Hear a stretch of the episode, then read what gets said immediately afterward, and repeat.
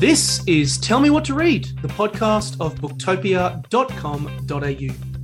I'm Nick Vasiliev, and today we have an incredible podcast special. Yesterday, the 2022 Stella Prize shortlist was unveiled, and for those who are not familiar, the Stella Prize champions the work of Australian women writers, cis, trans, and non binary inclusive. They strive to promote Australian women's writing, support greater participation in the world of books, and create a more equitable and vibrant national culture. Novels, short fiction, memoir, social history, book length essays, and graphic novels are all eligible.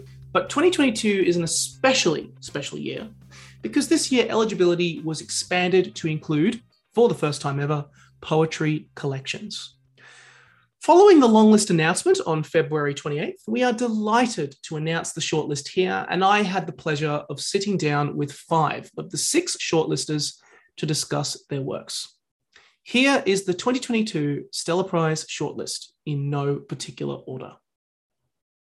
Take Care by Eunice Andrada from Giramondo Publishing.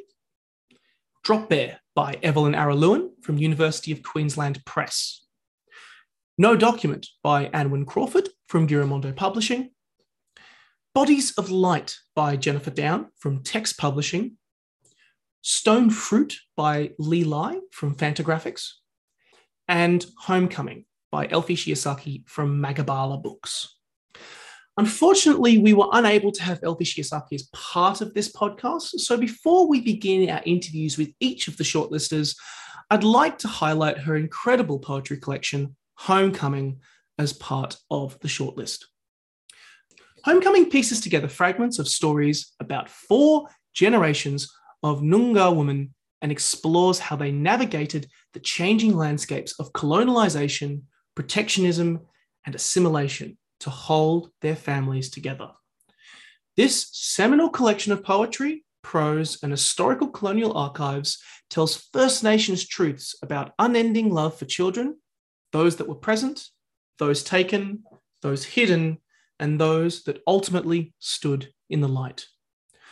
Homecoming speaks to the intergenerational dialogue around country, kin, and culture. This elegant and extraordinary form of restorative story work amplifies Aboriginal women's voices and enables four generations of women to speak for themselves. This sublime debut highlights the tenacity of family as well as First Nations agency to resist, survive, and renew. The Stella judges have said of Homecoming that, quote, Homecoming is both a genre defying book and a deeply respectful ode to the persistence of Noongar people in the face of colonialization and its afterlives.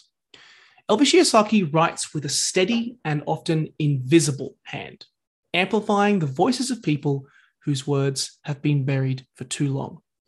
Shiosaki has produced a work of careful excavation. With an extraordinarily light touch on the page, Shiosaki moves beyond authorship, occupying instead the liminal space of daughter, caretaker, and choir master to a chorus of voices. Shiosaki has delivered a work of poetic and narrative genius and can be read either as an ensemble of poems or as a single piece that moves seamlessly between the elegiac and the joyful. Homecoming is a gift to the nation, one that works its magic with quiet grace and an unstinting clarity. Unquote. We'd like to congratulate Elfie for her incredible achievement of making the 2022 Stella Prize shortlist with this collection of poetry, Homecoming. So, without further ado, let's dive into our first interview where I chatted with Evelyn Araluen on Drop Bear. Hi, I'm Nick Vasiliev, and I'm delighted to be with you today. And it's especially exciting because I'm being joined by Evelyn Araluen. She is a descendant of the Bundjalung Nation, is a poet, researcher, and co-editor of Overland Literary Journal. She has published criticism, fiction, and poetry, and has been awarded the Nakata Brophy Prize for Young Indigenous Writers, the Judith Wright Poetry Prize, and more. And we're here today to talk about her collection, Drop Bear, which is included in the shortlist for the Stella Prize this year. Evelyn, welcome. Thank you very much for having me. It's great to have you. And first of all, again, congratulations. Um, it is so wonderful to see poetry recognized this year. And I feel like I should just start by uh, smothering you with praise uh, from the Stella Prize's description of your of Drop Bear, first and foremost. Just a quote from them Drop Bear is a breathtaking collection of poetry and short prose which arrests key icons of mainstream Australian culture and turns them inside out with malice aforethought. Araluen brilliance sizzles when she goes on the attack against the kitsch and the cuddly, against Australia's fantasy of its own racial and environmental innocence. Unquote. Whoa, what a start! Yeah, it's really they they really gassed me up with that one. Still pinching myself a little bit how, how, does it feel to be included in the Stella? Oh, it's amazing. Um, I like aspired to be on a Stella shortlist like years ago when I first started writing, but I really did think I would have to bring myself to write a novel um, to eventually get there. So I didn't know when Drop Bear was published that the Stella was going to be extended to include poetry as well. It is just like it's an insanely ridiculous acceleration of some of my wildest literary dreams. Well, it's wonderful that it is being recognised, and it's fantastic that uh, that that's that of all the things that, that you've been able to get shortlisted for, uh, this fantastic collection is the case. Before we dive into Drop Bear, I just want to ask you in general about the recognition of poetry, mm. because on a on a personal level, I feel like today in today's world, poetry hasn't really been given the chance to shine as much as I think it should frankly. Yeah it's it's harder to sell poetry it's harder to market. It has a generally speaking a smaller audience in australian literature as well as globally um, and that's that's something that we're seeing some significant changes in you know the rise of instagram poetry and the slam poetry.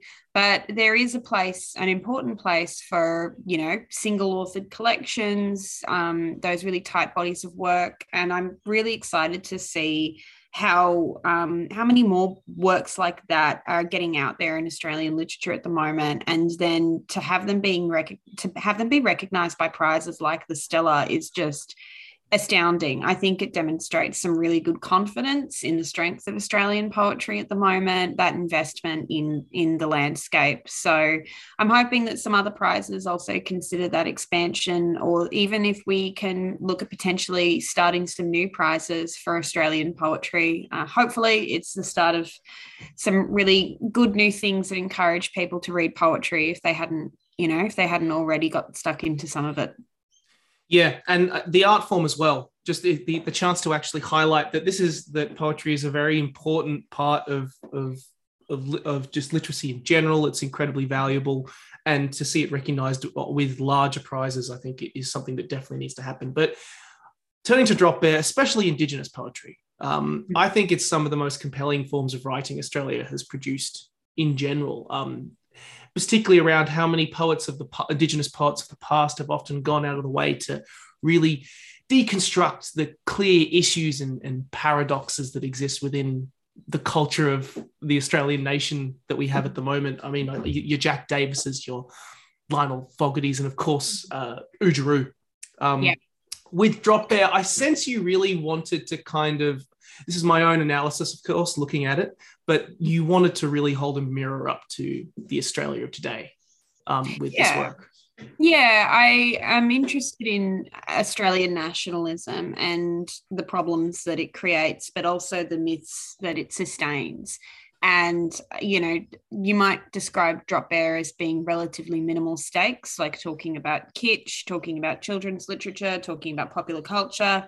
But the reality is that um, these sorts of images myths archetypes they're very persuasive and they continue to be recontextualized and recommercialized in australia. And i wanted to speak to that. I wanted to speak to how I was raised up, acculturated into these ideas as well, into these images, um, and the um, uh, the criticism that I think should be at the heart of how we view some of these things. It's not that I'm trying to cancel Snugglepot and Cuddlepie. It's more so that I think that we need to have an open and honest conversation about how the cute, the seemingly innocuous, the kitschy can actually be an extension of some broader and more vicious settler colonial ideals.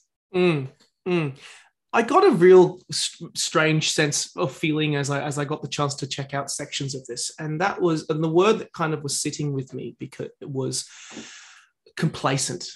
I mm. think um, there was a great uh, patch that of, of poetry that you highlighted, and I just want to read it. Australia is a man's country, and you're here to die lovely against the rock, to fold like linenly into the into horizon and sweat beautiful blonde on the beach.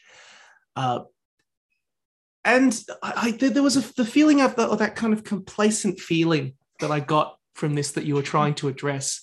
That yeah. I worry in Australia we are getting complacent, not just with the uh, the uh, the cultural ad- uh, um, issues we need to address, not just between Indigenous and non-Indigenous, for example, but with everything with everything, yeah. with the with especially, for example, treatment of country, uh, mm-hmm. climate change, um, the entire space around that, the uh, politics, everything, and you occasionally provide image in this book, imagery and feelings in this book that almost feel apocalyptic. It's not. I don't feel. I feel like that's quite strong, but yeah. I, I am interested in how we think about and how we kind of visualize the idea of apocalypse and dystopia when so much of Australian culture is about aestheticizing the landscape as this beautiful down under outback kind of thing. And, you know, particularly if you look at like some of those old films that were largely funded by Tourism Australia, they're about selling an idea of Australia. And it's one that either we bought or as you say we've become complacent with it but it's an unsustainable it's an unsustainable environmentally and politically an unsustainable vision of australia mm. and um you know i just i i don't like being sold my own country in these inverted bizarre images that are usually about um, celebrating white culture and all of its toxic um, commercial ma- white masculinity um, bizarre, kitschy ways. So, yeah, I think complacency is a thing that I rile against, particularly. Like, if you're wrong about something, you can be wrong about it. But if you're just not educated on it enough to care, or if you're refusing to engage with an issue and with you know, with underlying political, social, cultural concerns, I, I'm I'm quite finding myself quite frustrated with that. Very clever people who should know better support and idealize tropes and images and stereotypes that are really they're not healthy for people and they're not healthy for country. Yeah, exactly, and I think you've you've definitely achieved that in this in this collection because uh, while I, it did occasionally feel almost like apocalyptic in terms of it, I dare not turn away from the page because it, it, it, was it was filled with responsibility and a desire to want to to make things right. And additionally, what I really liked about this, unlike a lot of works which just look purely at here is the problem, we need to do something about this. You make a optimistic prediction. I sense near the end of kind of redemption and hope for a decolonial future. Um, obviously, I don't want to get into spoilers of the poetry because I encourage our listeners you go check it out yourself. Um, but I'm curious because there is obviously so much work still to be done for us to achieve yeah the goals of a of a of a, recon, of a reconciled Australia. What what what brought you to this conclusion as you were writing it? Well, it's interesting. Your reading of that's interesting. And I think I wanted to leave certain possibilities of the way that it ends um, ambiguous. And some of them are ambiguous just because the collection ends with um, you know, I see there being really two poems that end it. One is um, the official ending, which is a very esoteric, technical prose poem about different kind of characters of Australian culture. And um, no spoilers, so I won't I won't sort of refer to how that one goes. But there is also another poem. The one that just precedes that is one about coming home to see family and to just spend a, nor- a normal, ordinary night with my family. And that one was written after eight months of being um, being away from my family, away from my community because of lockdowns in Melbourne. Um, so I think um, I think hope is a radical act. Like I, I believe that hope and preserving hope against all odds is not naive. I think it is work that reminds us to be human and to acknowledge ourselves as human. Because the temptation becomes to kind of extend country the agency to just erase us if it needs to. And that's something that um, uh, you know, that's a it, it's a, I've I've heard it described with the term misanthropocene, which is a kind of um, uh, an endorsement of the power and potential for humans to essentially be the sacrifice to the Earth's continuity. But the reality is that no, the land does actually need humans participating in it. Certainly, Aboriginal country needs that. Um, we have our roles and responsibilities.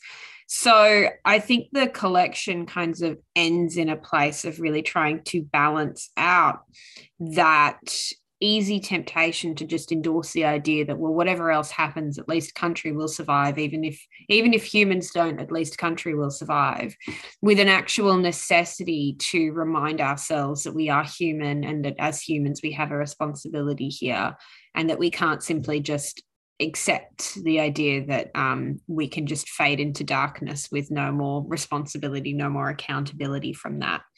So, you know, the whole collection is attempting to think about these problems not from a point of moral righteousness, rather to kind of think about how we're all um, we're all entangled in these ethics. You know, nothing, there is no ethically pure situation. You know, I acknowledge as well in the collection, like, hey, I love Snugglepot and Cuddlepie. I love all of these terrible, tropey films and books. Like, it's, it's, you know, it's addicting for, it's addictive for a reason they are alluring aesthetics for a reason i'm not above that or beyond that in any capacity. And um, similarly, I don't think I have solutions. I don't think the book pretends to propose solutions for a lot of the political, social, and environmental crises that it does reference. But um, you know, rather just to sort of emphasize that however we imagine it, there does have to be a place for the radical possibility of survival and what that would entail in terms of our responsibility in an ongoing way to country Is that the kind of key learning that you you took from having written all of this? Because I always like to ask, finish our podcast by kind of asking all the authors or the, the, the poet or whoever um, what the actual. I always find that the, the process of creating a book actually often teaches you yeah. more than anything else. So you go through experiences of writing and, and crafting this work, and you you end up learning something about yourself or something about the world that you didn't before. Was that the end point that you just kind of arrived at, or or did you get other learnings from hmm. having taken the time to sit down and create this work? I think that's a really good question for a start. I will say that. And that's something that I haven't necessarily thought about in my own process. What did I learn from writing that book? Um, but I think, um, you know, I think I learned quite a lot. But yeah, I guess that um, uh, that that emphasis of hope as the it, it's harder to hope. It is actually it's not the easy naive thing to do. And when you're writing about um, you're writing about these seemingly minimal stakes, but ones that are essentially microcosms of much broader issues of um, settler coloniality. Um, it's easy to um, it's easy to kind of get fatalistic. It's harder to actually do the work to think about how we might address these problems, um, how we might think about them in our everyday life, but also think about them in a kind of a historic way, in the sense of nationhood, in the sense of identity, and what that that symbolizes for our relationship to country. So um, I learned that, and I also probably did learn at one stage that I really don't know how to spell, and I'm just very glad that I had an editor. um, worked that one out luckily before the manuscript was printed.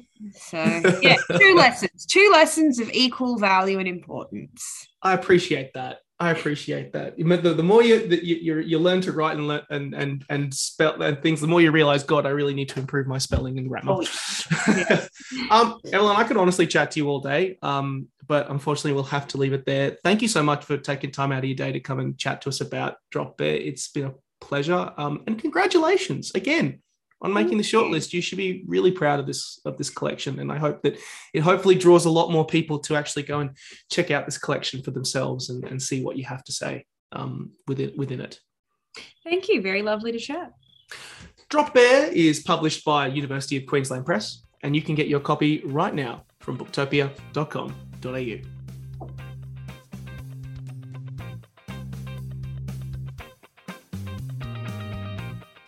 Now over to our second interview with Lee Lai, author and illustrator of Stone Fruit.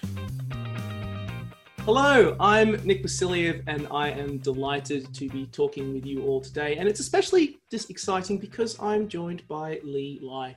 She is an Australian cartoonist living in Montreal, and she's been featured in the New Yorker, McSweeney's, the New York Times. But we're here today because she is the author and illustrator of the beautiful graphic novel Stone Fruit, uh, which has been included in the shortlist for this year's Stella Prize. Lee, welcome. Hi, thanks for having me. It's it's lovely to have you here. And first of all, just congratulations. Um, just to see you, you know, flying the flag for for graphic novels on a personal level, I'm just like, yes. Um, but also kind of seeing you recognized uh, with this shortlist is just such a wonderful achievement. And kind of before I pick your brains about this wonderful book that you've put together, I feel like I should just give you a victory lap um, and just let the the Stella judges' comments just speak for themselves for a moment. They they kind of described this as quote a deceptively simple depiction of the many various and complicated versions of familial love and care we can experience in our lives. Stone Fruit is a work that is honest, unassuming, and powerfully told. Unquote. This book has left a impression on a lot of people um, it's I've seen it kind of. It, it was a, an honor book at the uh, ALA Stonewall Award. It was a, a, finalist at the Lambda Literary Award for LGBTQ comics. How does it feel to actually now be included in the Stella? It's wild. Um, it's like I mean, I feel like I've got to be a bit of an ass for a second, but I'm new to publishing, and like this is the first, this is my first book that I've published. I've been doing short comics and kind of independent comic stuff for the last decade, um, but I don't know a lot about the publishing world or the literary world, and so it feels really special to be recognized by a literary award that's not comics focused, as much as it's been really great to get comics recognition for this book. Um, and also, you know, I'm in I'm in Montreal now. I've been in North America for the past nearly six years, which is wild. Um, and so most of the things that have been happening surrounding the book, because my um, my publisher is American, also have been in North America. And you know, I grew up in Australia, and I don't know whether it was intentional, but I feel like a lot of Australian media was really pushing Australian media and, and kind of monitoring how much American media was coming in. I feel like I grew up with mostly British media. Um, and so I didn't know a lot of the North American um, book awards and, and, and conferences and things that I ostensibly should be excited about. And so when, when my book started kind of getting included in lineups and, and, and noted by certain institutions and whatever, like, you know, my, my publisher would be, would be calling me being really excited. And I couldn't quite figure out how to be excited because I didn't have um, kind of context for it. But the Stella I do know about. and so I've kind of been more excited about that than anything else um, because I have all this context for it and I've admired authors that have been on the Stella and it's also, you know, in my hometown. So it just feels really, really exciting.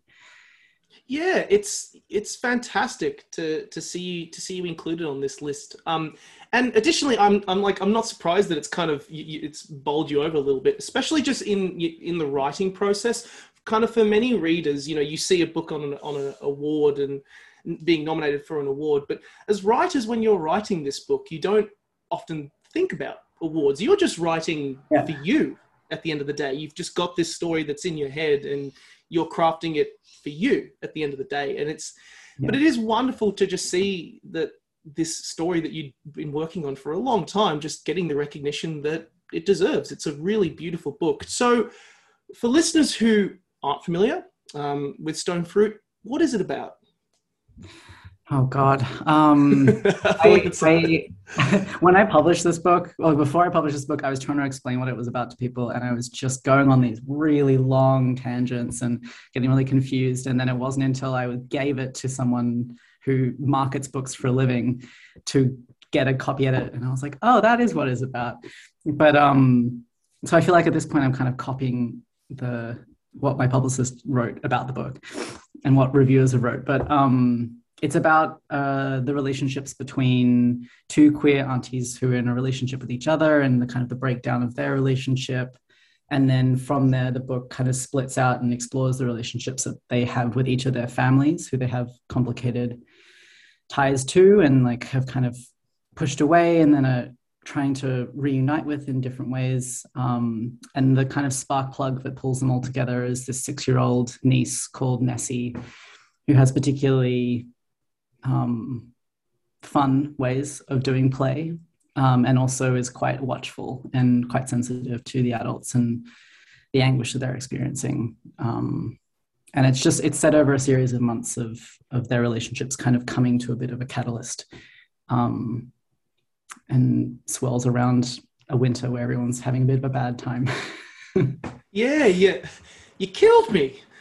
This with this book, you killed me like there's no sort of uh, of stereotyping there's no sort of pandering this just shows relationship these relationships as they are i just I've, I've been lucky to you know have some of my closest friends you know are, are trans or, or transitioning um, and some of the things that they've you know talked about with me on a, on a personal level is stuff that is mm-hmm. all peppered all through this book um, Bron with her sister um, you know who her religious sister, uh, like who just really struggles to come to terms and grasp with the entire notion of identity that, mm-hmm. that trans people first of all have to go through themselves which is an incredibly difficult experience but then mm-hmm. come to terms with on their own in their own personal way um, as well as as ray with her sister um, single her single mother who, who works like crazy and is very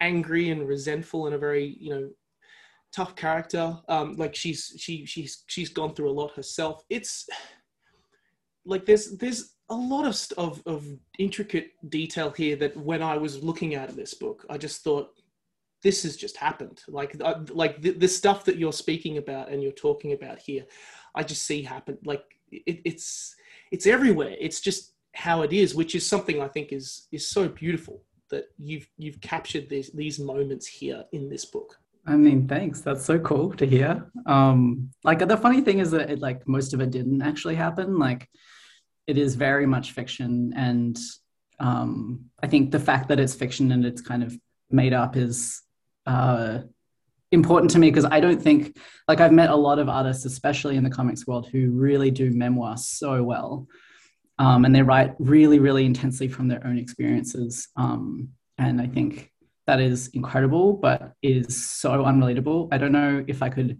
write anything vulnerable if I was writing about my own experiences, because I think I'd be really, really cagey. And I think I'd be doing a lot to be like somewhat dismissive of the emotions in the experience. Um, and I think fiction allows me to m- make the like emotional lives of the characters more candid. You're not, you're not putting them in a box. Ideally, yeah. yeah, you're not putting them in a box. You have you, you have the, the, the play space to really kind of take them in any direction, um, which yeah. is which is great. You, you do show love in all its forms here as well. I, I wanted to ask talk about you know Bron and Ray, kind of the, the central kind of couple in this in this story, because they really uh, they really love and relish their role as kind of the the fun aunties uh, to to Nessie, who you, who you talked about at the top when we were describing this book. And I also kind of got that sense of you, when you when you're a child, you always remember life so fondly, but then when you you're an adult, you you always have to put fronts up, uh, particularly when you're around uh, children. Um, and of course, you know you, you see that happen, and then it's, of course it's brought that front is brought down for the reader when you know we see the strains that this relationship is under, especially you know Bron's depression that she's dealing with.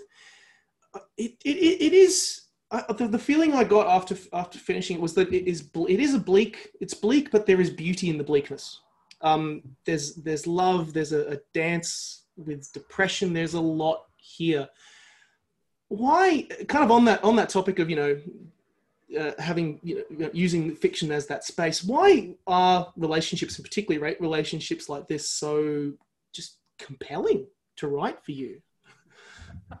I ask myself this all the time. I love consuming stories about difficult relationships. Like, I'm always compelled when friends talk to me about like their family relationships or their romantic relationships, their friendships with me, like in all of their glory and all of their difficulties. Um, it's fascinating. I don't know, like it's something that's been interesting to me since I was a kid. Um, my skills and language and frameworks for thinking about relationships are constantly changing um, as I meet more people who are growing and able to articulate their experiences more as I'm experiencing that with myself. Um, but I think it's always been something that my life orients around, and that therefore I think anything I'm going to make just gravitates towards as well. Um, and it was important to me to write relationships that weren't that had no archetypes in them. Everyone's messy. Everyone's doing the best they can. Um, I wanted to write a breakup where no one's no one's the asshole, but everyone's making mistakes. Um, and everybody's trying as hard as they can because I think most of my experiences with difficulties in relationships is that, you know, the closer I get up to someone, the less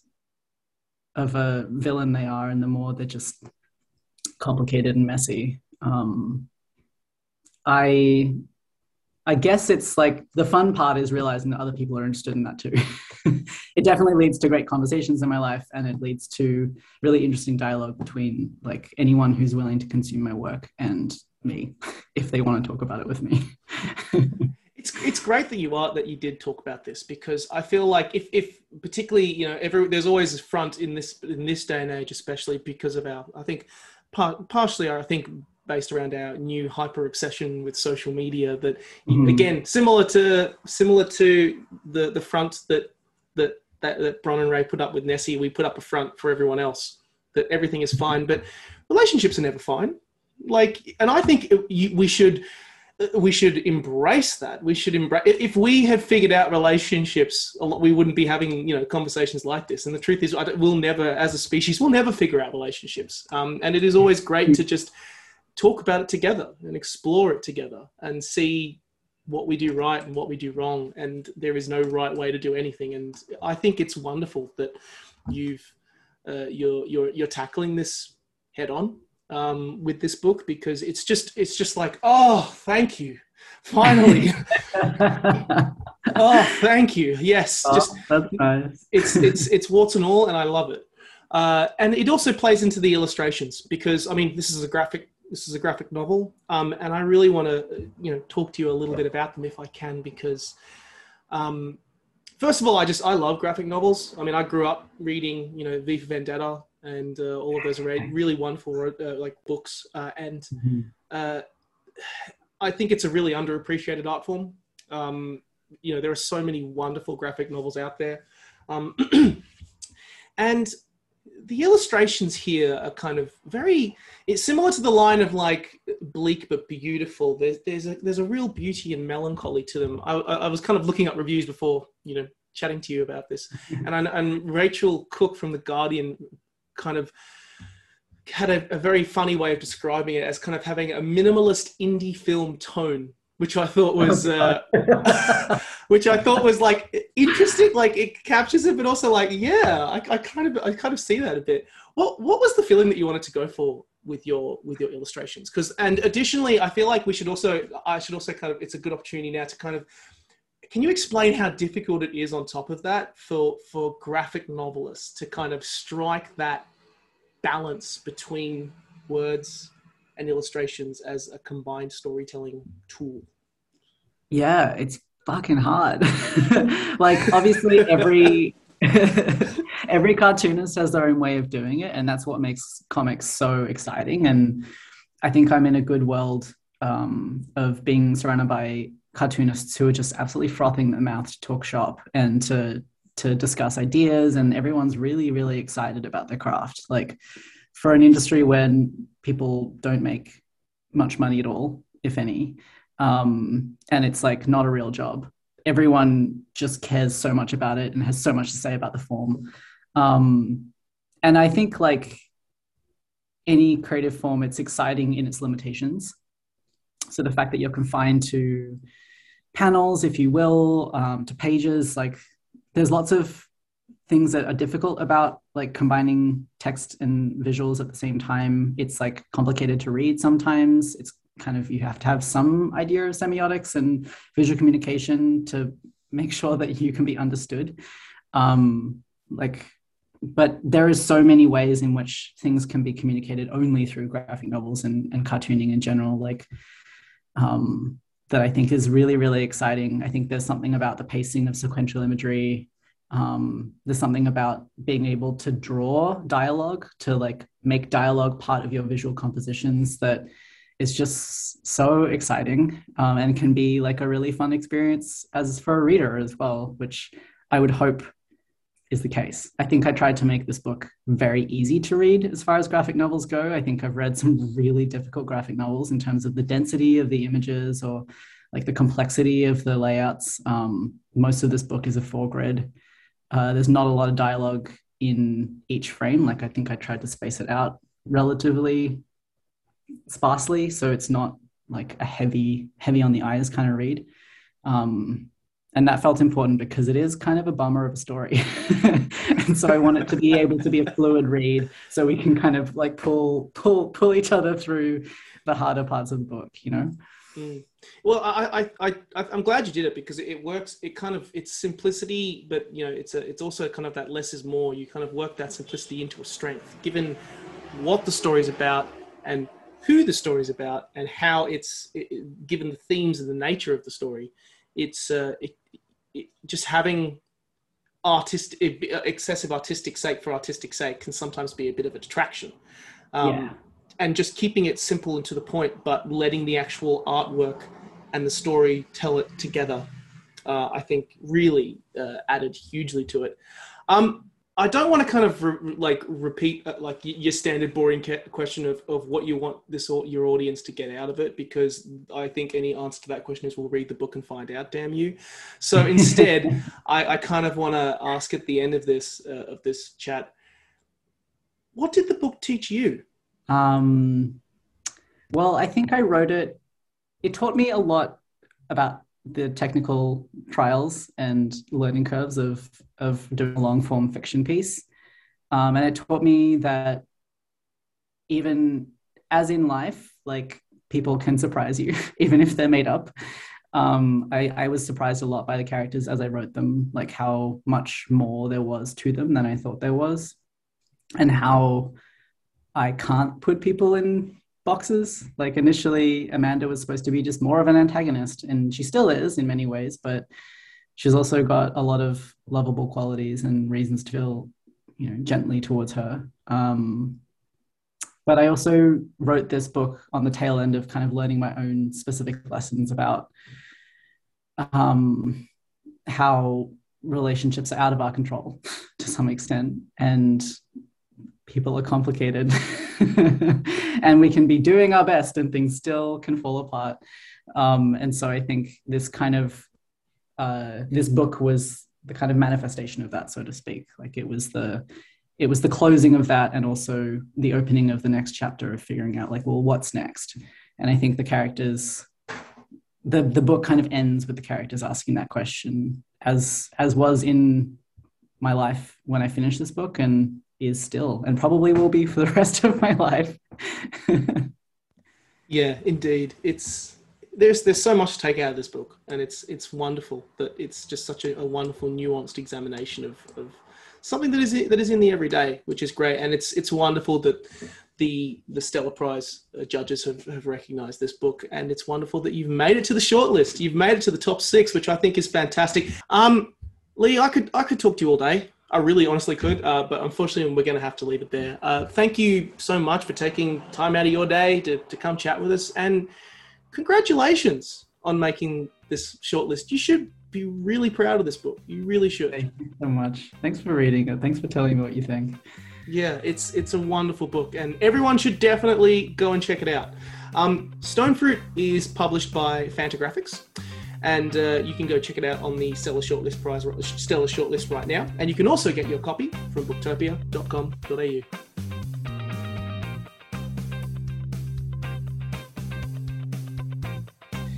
Now over to our third interview with Stella Prize shortlister Eunice Andrada, author of Take Care. Hi, I'm Nick Vasiliev, and I'm delighted to be talking with you all today. And it's especially exciting because I'm joined by Eunice Andrada. She is a poet and educator. Her first poetry collection, Flood Damages, won the Anne Elder Award and was shortlisted for the Victorian Premier's Literary Award for Poetry and the Dame Mary Gilmore Award. But we're here today because she is the author of another compelling, unapologetic collection of poems, Take Care, which has been included in the shortlist for this year's Stella Prize. Eunice, welcome. Thank you so much. Hi, Nick, and hi, everyone. Um, thank you so much. I appreciate you taking time out of your day to come and, and chat to us. And first of all, congratulations uh, on making the shortlist. It is so wonderful to see poetry included in the shortlist this year. And I feel like uh, I, I want to start by actually mentioning the commendation from the Stella Prize itself. Um, they said, and I just want to quote, uh, Eunice Andrada's second poetry collection meditates on the ethics of care and the need to dismantle in order to recollect, to recover, and to create. Take Care is a collection that understands the ways in which there are ways we must kill so we can live to celebrate. Unquote. I think this is a fantastic. Uh, it's very difficult to summarize this beautiful collection that you have put together, but I feel like this summary does a damn good job as just as it just to, to, touch the surface of it. First of all, how does it feel to even be included um, in the Stella? Oh, it's so exciting. Um, I'm the biggest cheerleader for poetry. So um, I am just so happy that poetry is being elevated in this way so often. Poets and their poems are in their weird little corner in, in literary prizes. So it feels a little strange for people to care about poems all of a sudden. Um, whereas, like, um, you know, I've been shortlisted for poetry prizes before, specifically for poetry. And people are like, you know, people around me at work, you know, don't care. But um, this is this is different, I guess, um, just from the the reaction of some of the people around me. Um, so it's really special. I'm so happy to see people like Evelyn Araluen there as well, and Elfie Shiosaki and Lucy Van. So um, mm. in the company of great poets. Yeah, you are. It's wonderful to see the poetry that the, the poets that are being recognized. And before we actually dive into this collection, I actually want to poke you a little bit more about this poetry representation, if I can, because um, I feel like poetry isn't talked about enough, just in general these days, as much as it should, which is why, again, first of all, I'm glad to see it being recognized this year in the Stella. Where do you think poetry sits in the 21st century in general? Because um, I feel like it needs it needs to be talked about more.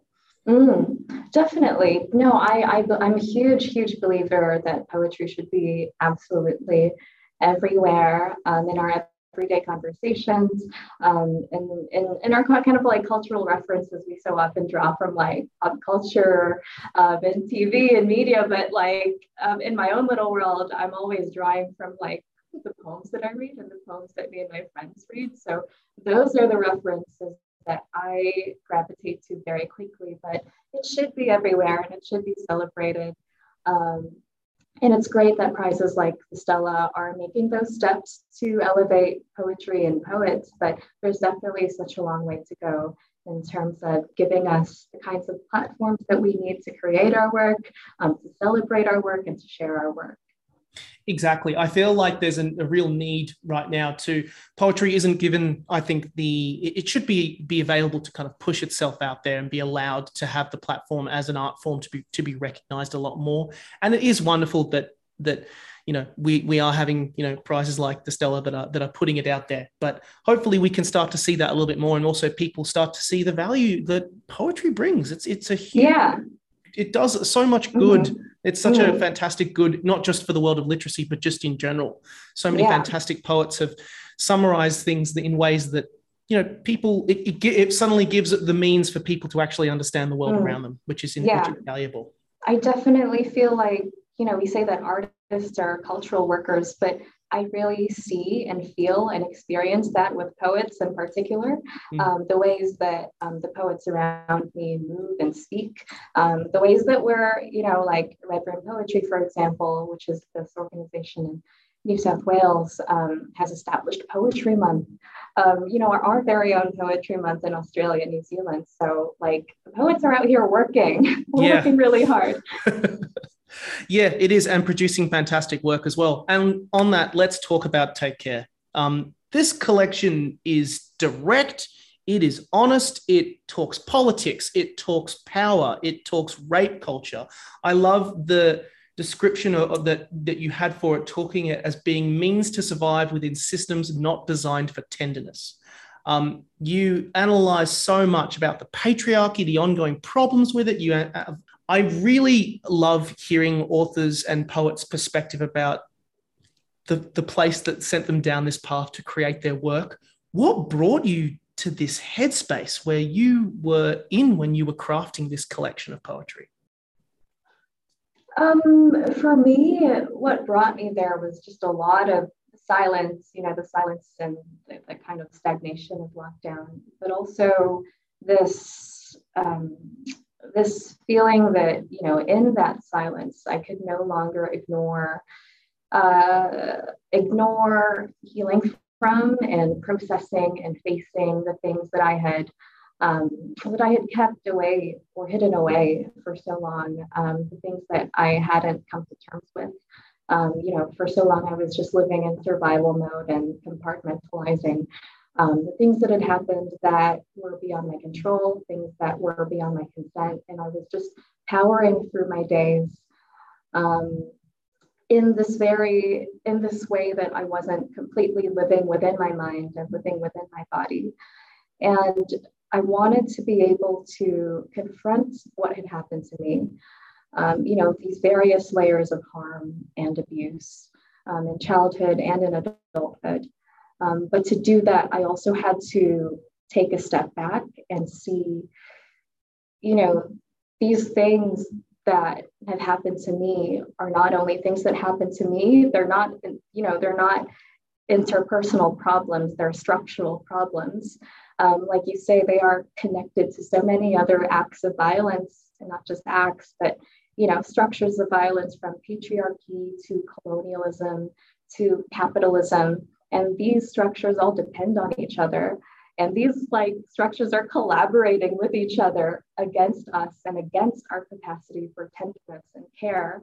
So I wanted to be able to take a step back and really situate where I was in this landscape of violence and see the kind of path that I could lead because you know I was in a turning point where um, I didn't want to live the way that I had been living for so long. Um, and I didn't want uh, I didn't want my trauma to hold me back anymore, and I don't want that to happen. So I'm trying to live my life in a more conscious way, um, you know, rooted in community too, of course, um, and see things more clearly. And I think the poems have led me to this place where I'm trying to see, you know, as much as possible um, and see as clearly as I can, um, you know, what what I cannot stand and what we should not be able to stand anymore as a collective. It's unflinching, this collection. Um, and it was, and I mean, it, it, it's come out at a, a very interesting time because in the last few years, not, you know, just before the pandemic, increasingly, we've had there's a, there feels like a there is a massive shift happening with people just not being able to tolerate the, these systems from from my perspective working here, it reminded me of where we had Amy Remeikis on our podcast recently talking about her book on reckoning, talking about the, the things that happened to women in Canberra, in the Houses of Parliament in Canberra. And just there were moments in this book. You talk about, you know, you, for example, this book you touch on, for example, the issues that Filipino women face um, in their space. And there were some particular words, particularly your poem, uh, Vengeance Sequence, mm-hmm. that just, whew, my goodness, like you nail that. I don't want to say it, there is, it's rage and anger, but there's a lot more to it. It's frustration and it's tiredness with the status quo. Uh, I love the lines of Filipino women stop working, empires shut down in a tantrum, refusing to care for themselves. We do not go back to work. Um, it, it's unflinching. It looks the reader in the eye and tells them, we, we need to break this system. We need to fix this. Um, this collection is a reckoning, but it is also a warning, is it not? Mm. yeah, take care is often said, um, or even the concept of care um, is often, you know, the, we have this very simplistic narrative about care, but we don't question who does the care, upon whose backs um, and upon whose care labor does the world depend. And more, uh, you know, more often, if you look at the global system of care, you'll see how exploitative that is and how exploitative it is towards women of color, particularly. Um, I always speak, you know, you mentioned a lot of my poems. Um, uh, they talk about specifically Filipino women and the experiences of Filipino women um, because I don't really want to uh, be speaking over the cultural experiences of other um, community groups. So um, I try to keep it as specific as possible. But yeah, you see these global systems of care and how exploitative they are towards women of color um, uh, and Filipino women, um, particularly because Filipino women contribute so much to the Philippines' GDP. Um, there are millions of Filipino women workers all over the world um, in industries of care, in hospitals, in aged care homes, working um, in domestic care. Um, for the elderly and the sick all over the world and um, it's all invisible labor for the most part. Um, so I wanted to really, you know, drive home that weight of care, um, how heavy it can be, and how burdensome it can be, um, and also just you know, when we say take care, it is a warning. It is a warning to the people around us. You know, when women say take care to each other, they don't mean take care of yourself. They mean like make sure you get home at night safe and like text me when you get home. So it is so loaded, these words take care. And I wanted to, through these different poems in the collection, um, look at care work and care labor through a different kind of angle.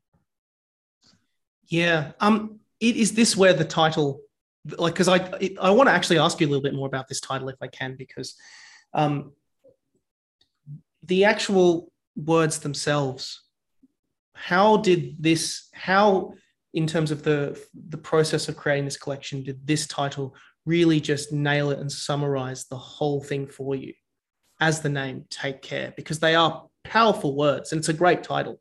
How does it how did that kind of as you as you were creating this collection you were you were putting together you were covering a lot of ground with this with this work that you were doing.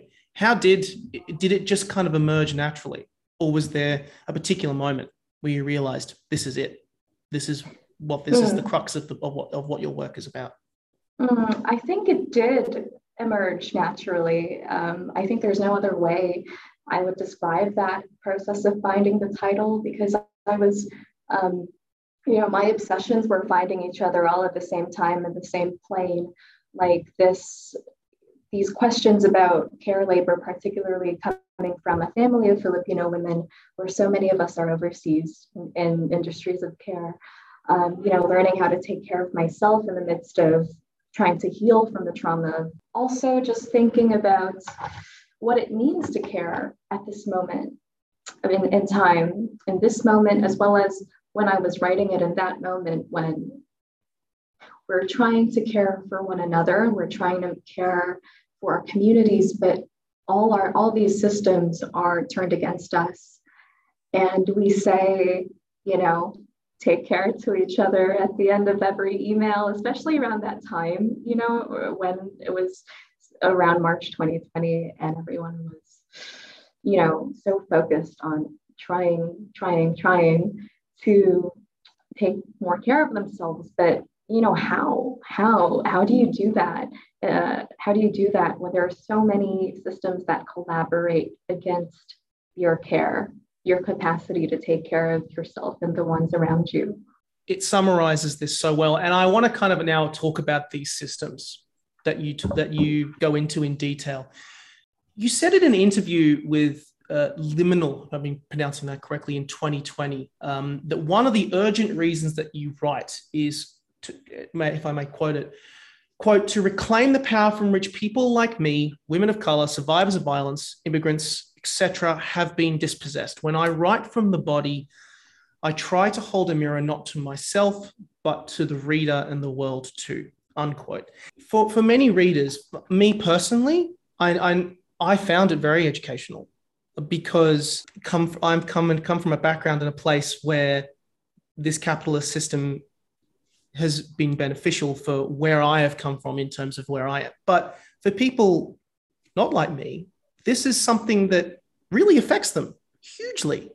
And it, th- there is grounds for serious uh, need for change here. So it felt very educational for me on a personal level.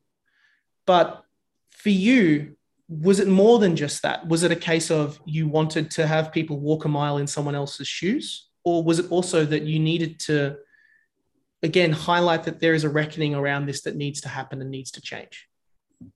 Uh, for me, you know, moving from the poem, from poem to poem, the collection, especially the poems that we're talking about uh, what it was like for me as a young girl um, being left behind in the Philippines by a mother who had to work overseas um, and send money back home, and like the communities that um, I met all over the world, the Filipino of, of you know Filipino domestic carers or um, Filipinos who worked in the in the healthcare industry overseas. I wanted to humanize us as much as possible and really drive home that you know we are real people with real communities um, and you know for a lot of people on the outside uh, it may not seem like our labor matters um, or that our labor is the only thing that matters about us and not actually ourselves our hopes our desires and our futures.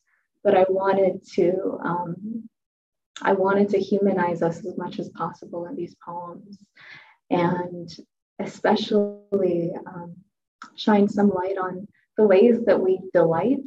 You know, even though you say the, and a lot of people say that the poems are confronting and some of them quite dark, a lot of them also are joyous and have so many moments of delight.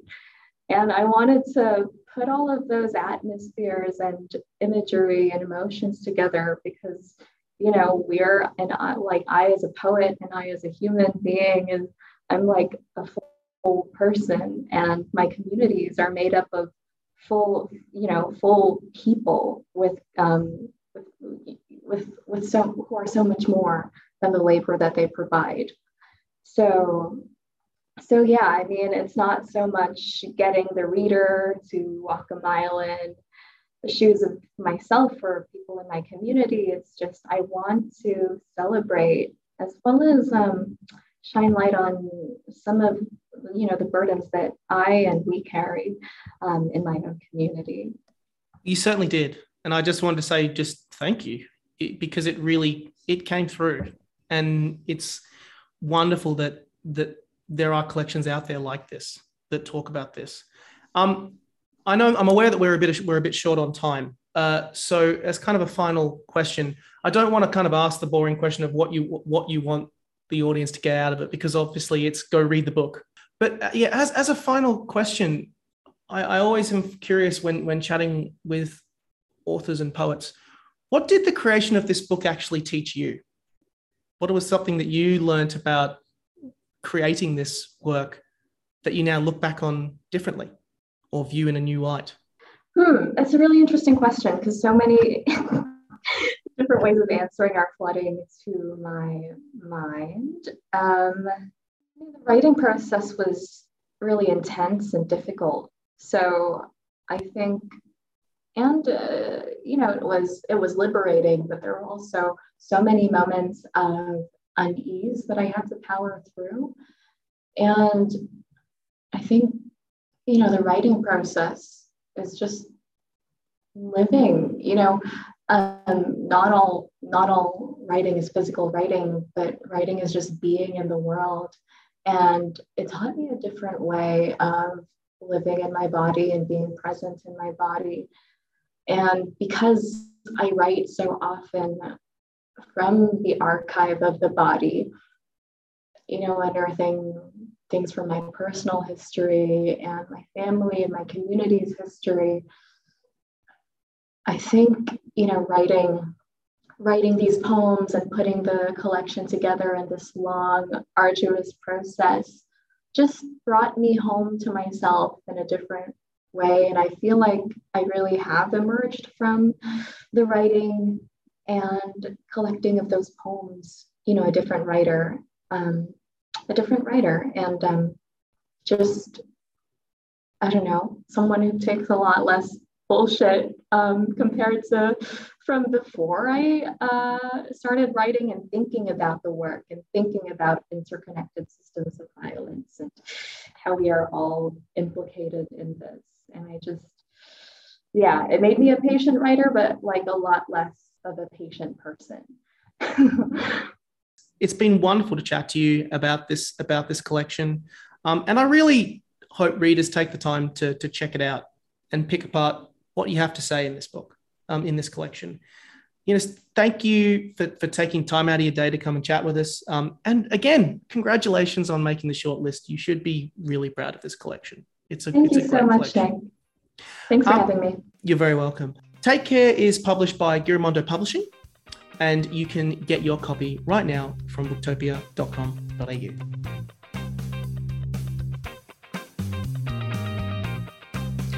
Now over to our fourth interview with Jennifer Down, author of Bodies of Light. Hello, I'm Nick Vasiliev, and I'm delighted to be here talking with you today. And I'm joined today over the magic uh, of Zoom through the wonderful world of Zoom by Jennifer Down. She is a writer and editor whose work has appeared in The Age, Saturday Paper, Australian Book Review, and Literary Hub. And she has been She's uh, well, the recipient of the Sydney Morning Herald Young Novelist of the Year, both in 2017 and 2018. Her debut novel, Our Magic Hour, was shortlisted for the 2014 Victorian Premier's Literary Award for an unpublished manuscript. But we're here today to talk about her third novel, uh, Bodies of Light, which has made the Stella shortlist this year. Jennifer, welcome. Thank you. Thank you for having me. It's it's a pleasure to have you, and it's a pleasure to to sit here and talk about this wonderful novel that you have put together. Um, first of all, congratulations uh, on making the Stella. Uh, it's and, and and to shower you with a little bit of praise and and let allow you to to blow your trumpet for a little bit. Um, I would like to just read what the Stella uh, judges said about your book, um, if I may, for a second. Quote this is an ambitious novel spanning decades and locales that sees Down demonstrate her imaginative range and take risks following the success of her previous two books. The result is a daring and compelling work, um, suffused with pathos and an impressive degree of empathetic vulnerability. Unquote. Whoa! Yes, please. That big sounds word, big words. big words. How does it actually feel to be included in the Stella shortlist? Oh, it's a huge honor, especially. Um, I mean, given this year is the first that the um, the prize has been open to poetry as well as other forms, um, and the, the, the I guess the resulting both long and short list was so was so strong. It feels um, yeah a huge honor and, and kind of privilege to be um, yeah counted among among the shortlistees. It, it, was a very fascinating short list when we uh, very fascinating long list when it originally came out rather. And to see your book in there included was was was wonderful as well. Um, but again I think the Stella have really done a fantastic job highlighting not just you know fiction but again like you say poetry non-fiction um, everything they cover a lot of ground with this with this list let's talk about your book let's talk about bodies of light and also let's talk about maggie sullivan mm-hmm. uh, your uh, the narrator of this book, a, a, kid who is, I guess, institutionalized and caught between foster homes and and you know her, her father is a drug, drug drug addict. Her mother OD'd in a, in a toilet. She crafts new identities for herself. She moves countries and everything, and yet trauma and abandonment follow her. Uh, mm. You know the ways in which kind of similar in the ways in which that she had been failed over and over by all the institutions and individuals that she comes across. This is a this is a, a strong, diffi- this is a difficult read, but a necessary read. I just was wondering how, how difficult was it to craft this character and craft this story? Um, I guess uh, difficult in the sense that um, you know it's as you kind of alluded to, um, it's um, a quite heavy subject matter, but not difficult in the sense that um, it's the sort of story, I mean, specifically in regards to um, residential and out of home care in Australia, there's not a lot um, about that that we see both you know, either in uh, fiction or in, uh, you know, any kind of media or art representation. Um, it exists, but it's few and far between. And in fiction or in film, it tends to be um, a kind of, I guess, a, a narrow perspective, I would say that can either um, sensationalize or romanticize the experience. Um, or um, what we much of what we see is also through, kind of mediated through the American or Hollywood lens, which um, you know is is not inherently problematic, but is also not necessarily representative of, of what it means to have survived that system in in this particular nation state, right? So um, I guess it felt like an easy, not not an easy choice, but a compelling choice um, in terms of you know narrative and subject matter because um, it you know it was it felt like a small place that I could just sort of shine a light. What I love about it particularly is the so many people i think this can this could is an uncomfortable subject for a lot of people um, either people who have been in the system or people who know p- who, people who've been in the system or even so even to the case of people who have failed people who and the, and people that they know who have ended up in the system um, what I found particularly fascinating reading this book is you, you, when you're talking about heavy subject matter, I think so many people often will. It's a it's a tough line to straddle because some people may look at what you're trying to say and go outright reject it based on their own experiences and take the approach of sweep it just under them or take the approach of let's just sweep it under the carpet and not worry about it but what i love about it is that you you don't pull your punches, but you are you, you go out, you, you do it, you really get the reader invested in this. And really it's not just a case of telling the reader you are showing why this matters um, which i think should is really it's an achievement. It's a it's a difficult line to straddle. And i think with this book you do you do it wonderfully. Thank you. Yeah i, I mean i think um, to do you know, like one of the biggest kind of questions that I wrestled with the whole time I was writing this book was how can I tell this story without um, veering into uh, sensationalism or trauma porn or kind of, mm. um, uh, you know, making it seem um, like the trauma is uh, a kind of structural or narrative technique rather than uh, a reflection of, of, of, someone's lived experience. And of course, it is it is a work of fiction, but um, it's very much steeped in historical um, references and fact and and heavy research and you know witness and first person uh, testimony from survivors and so mm. it felt important to me to kind of approach it in, in a forensic um, way and to like you know the whole the whole idea of first person narrative right it, it felt important that it be um, a really close reading so that um, yeah it, it felt it, it, I kind of wanted it to feel like a testimony. Um, and a few people have said it reads like memoir, which certainly wasn't my intention. But um, over time, I've come to really appreciate that and feel quite humbled by it because, uh, you know, I, I, think that that to me is the opposite um, of something that reads as voyeurism. I, I want the reader to kind of walk alongside this person and witness um, witness everything that happens to to her in her life, not just the traumatic things, but you know the the moments of joy and of and of calm um, and of stability as well. And um, yeah, to, to have that narrative function as a kind of witnessing rather than um, something that's kind of grotesque or um, I don't know, splashy. Glorifying. You don't want yeah. it to be glorifying. You want it to be real. Um, no, not but nor do I want it to be sort of sanitized. And that you know, it is a really hard line to walk, but. Mm. Uh, but yeah, I mean, hopefully, I, I you know, I, I can't be the judge of whether I've got it right, but hopefully, um, hopefully, I don't know, I, I, I, it landed somewhere near where where I was hoping. So talk me through this this actual process of you of crafting this voice. I'm imagining you did a lot of research. You would have listened to a lot of people. Um, what was that that process like going down that that rabbit hole and learning about the issues that that Maggie goes through in this book? Um, I mean, it, it it's awful. Is is the short answer? I think I think I said to a couple of people before I I maybe came into I came into the writing process with perhaps uh, a broader knowledge than the, the average person of, of um, what it means to exist as a, as a care, uh, sorry, what it means to exist as a kid um, in the care of the state. Not because I have that experience myself, but because um, uh, many members of my family work in, um, you know, welfare adjacent roles.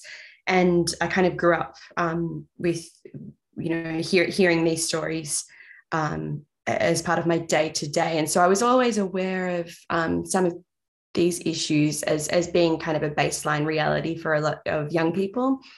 Um, and then it, you know, it had always been, uh, I don't want to say passion, that sounds too strong a word. It's not like I've been out there on the streets, you know, fundraising or taking in foster children myself, but I'd always, it was always an issue that, um, that felt very compelling to me and, and very distressing. And I, you know, I think even from the time I was a teenager, I was kind of bemused by the way that um, not even just mainstream media, really, all media uh, just refuses to kind of acknowledge what's going on. And I always kind of wondered, like, is that because child abuse is just the you know the one thing that is too like white hot and awful for us to bear as a society but then you know as i got older i was like no we're, we're so compelled by true crime narratives or by you know law and order svu type shows and uh, you know, it's it's not that we abhor violence as a society, right? So, like, what is it about about the mistreatment of um, vulnerable children that is so uncomfortable for us? And I think in part it's because you know we we don't like the idea that um, uh, we are in part responsible for it as as as citizens. You know, like the, these are effectively our tax tax dollars um, going towards some of this stuff if you want to take the kind of Murdoch media approach, I guess. And so maybe that's part of it. I still don't understand it.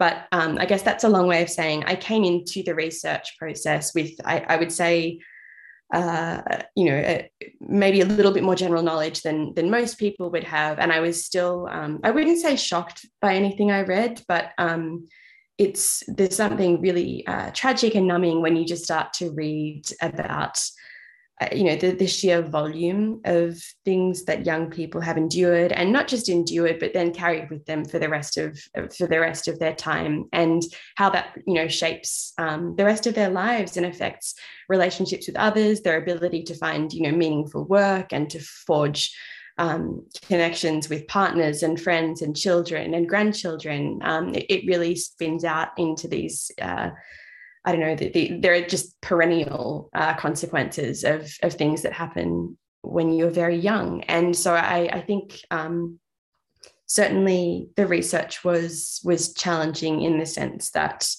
um, you know you think at some point you might become a bit inured to to the horrors, and there's always something more awful than what you've read um, the day before. And and then I, I personally wanted to kind of I started wanting to tell people about it you know? And, and of course no one wants to it's, it's such an ugly thing to talk about but I, I, kind of got to the point a few years in where I was like, why does nobody know this? Why is no one talking about this?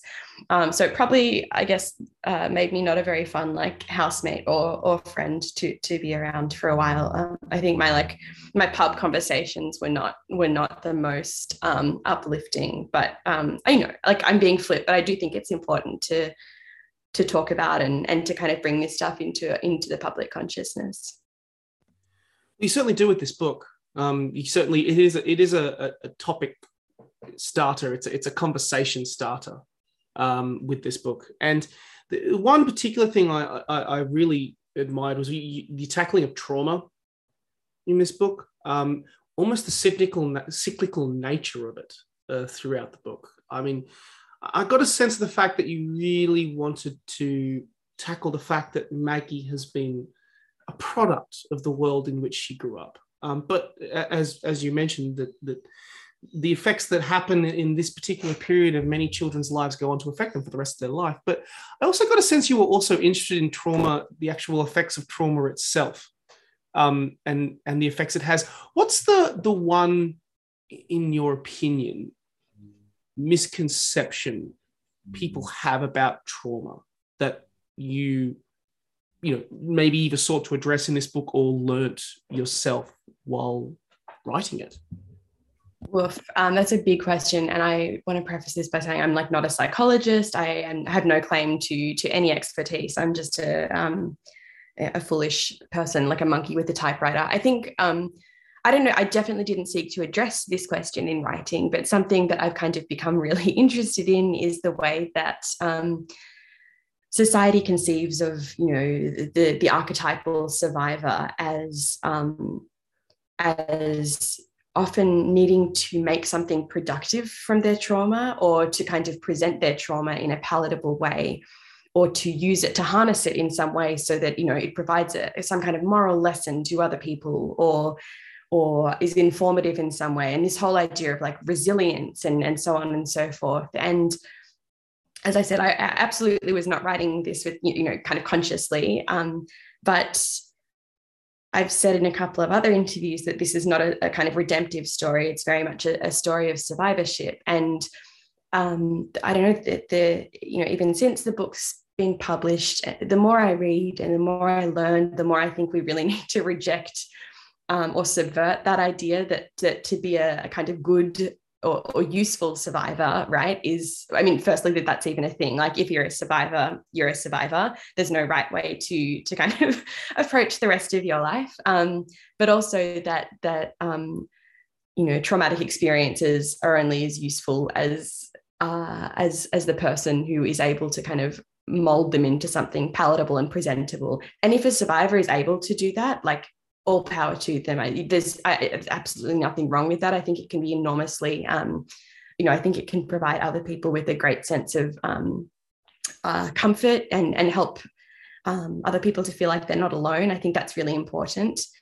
But also, if, if for you surviving means like getting up and um, making a cup of coffee and taking your dog for a walk, and not talking about the things that you've experienced, then that's also totally fine and and I don't know. I just I, I, really increasingly reject this model that we've kind of collectively developed of, of the, the ideal survivor or um, the kind of the uh, I don't know the yeah the palatable or the the presentable survivor. I guess.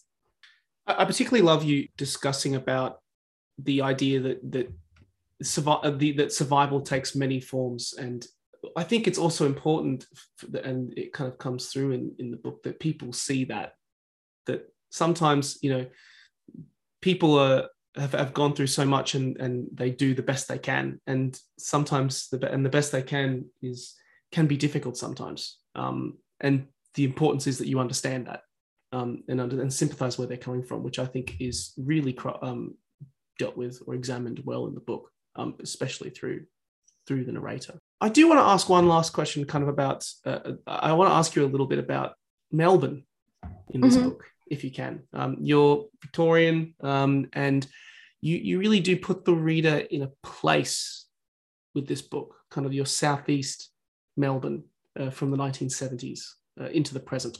Um, what were some of the difficulties of translating that that time frame to the page because obviously it's a part of the world that people are very familiar with and, and people have a lot of connections connotations and and conceptions about what it was like during that time period yeah i mean to be honest that was one of the easier parts and i guess i kind of made a um, an unconscious choice in some ways too so i knew that i wanted to have this narrative that spanned you know several decades and so um, starting it in the 70s was was almost more of a structural choice than anything else. You know, I was kind of working back with this timeline, and I'm prodigiously bad with numbers and dates, so I had to take quite a mechanical approach to it. Um, but I realized that it was probably going, you know, it moved around a little bit, but it was always kind of the, the beginning of the narrative was always kind of early to mid 70s. And um, I was born in 1990, so I don't have much of like a, a you know a consciousness um, of anything before about 93. but I did grow up in in a similar area. In fact, um, you know, in um, there's a one of the suburbs where um, Maggie lives briefly is is where I grew up and where my parents still live. Um, and my mum, a, a, lot of the early um, passages are set in and around Dandenong, which is sort of this um, daggy outer suburban um, uh, suburb that was previously kind of it was it was quasi rural, right? So that was where my um, my mum grew up in the 70s and where you know she went to high school and so that for that reason i think probably subconsciously i decided to set it out there. It also did fit in terms of um, you know the um, the kind of the demographic and and things like that. But um, it was great because i was able to like very early on in the writing process i was able to kind of get in get in the car with her and we drove around and she you know she uh, as i said went to high school there but also worked in dandenong for for many years. And she was able to kind of um, I guess my perception of it, like I learned to drive there, right? So I I know the streets at this at this kind of um, granular level, but I was able to drive with her, and she could say, "Oh, well, this was where." Um, you know, this old pub used to be, it, closed down. Um, there was, you know, this happened. Or, um, when I was a welfare worker, we used to put kids in this house, or um, you know, this this was where the market was on on Wednesdays, and it always smelled like cow shit. And of course, now it doesn't because it's very much like you know, it's a very suburban area now. But in the seventies, it was um, was much more rural, and so that was really instrumental early on. Um, and you know, that wasn't that wasn't the only research. There was a lot more kind of painstaking um, forensic combing of old maps and things like that as well. But and old photographs were really useful but i guess that was kind of the starting point was just driving around and seeing those streets that i kind of know quite intimately a lot of the time but seeing them through the lens of somebody who was there you know 40 years ago. You definitely do nail the place which was something that i mean it was it was intrinsic to the book which i i you know i loved and it was it felt it almost felt like a, a character in itself um the world of melbourne. Um I, I know that we're, we're running short on time so i'll kind of finish with a question that I've kind of put to all of the the shortlistees uh, who've who've made it, or shortlisters rather. Uh, I don't want to ask you the boring question of what do you want the audience to get out of this book, because of course the answer is well, go read it and make up your own mind yourself. So I wanna, instead I'll, I want to ask, what did the creation of this book actually teach you? Wow. Um, I think somebody, somebody, if I can steal somebody else's answer, like a, a reader, um, when um, they read it, they said that um, because I, I kind of kept joking before it was published about how this book is really sad and it's like unremittingly bleak and blah blah blah. And I think for a lot of readers, it probably is. Um, and I'd also, to be fair, lost all perspective of it. Like you know, I developed a very dark sense of humor, and when I was writing this book, I kind of lost all sense of what was sad or not sad or okay or not okay. But um, one uh, somebody a gentleman who read it said made this really lovely comment that um, you know it, of course there are many sad moments but he also felt a sense of hope in the sense that it was a reminder of how it is possible to um, you know through through reinvention whatever form that takes to um, to live so many different lives across you know the the course of your your time here. And I thought that was really beautiful. Um, I, I, certainly didn't go into the writing process consciously um, trying to do that. But I think, um, yeah, the more the more that I speak to people who've read the book, um, that part of it seems to really resonate with people. You know, the idea that we have, um, and I don't mean this in the toxic positivity way of like, you know, getting up and choosing to be the best you you can be every day, but just in the sense of um, possibility and and the the potential for change and and renewal after even you know something really awful has happened, um, there's you know there's always potential for uh, for something new. It's a really positive sentiment to to come from, given given the world, the, the, the nooks and crannies you had to dive into with this book. Um, I love that that that was kind of the space where you, you ended up. Jennifer, it's it's been a pleasure chatting to you about this book, and once again, just congratulations for making the shortlist. Thank you so much. Thank you for having me. It um it's been a pleasure chatting to you. And for all of our listeners, uh, Bodies of Light is published by Text Publishing, and you can get your copy right now from booktopia.com.au.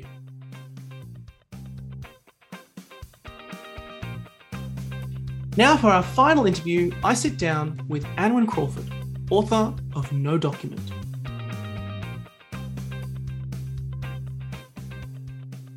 Hi, I'm Nick Vasiliev, and I'm delighted to be talking with you today.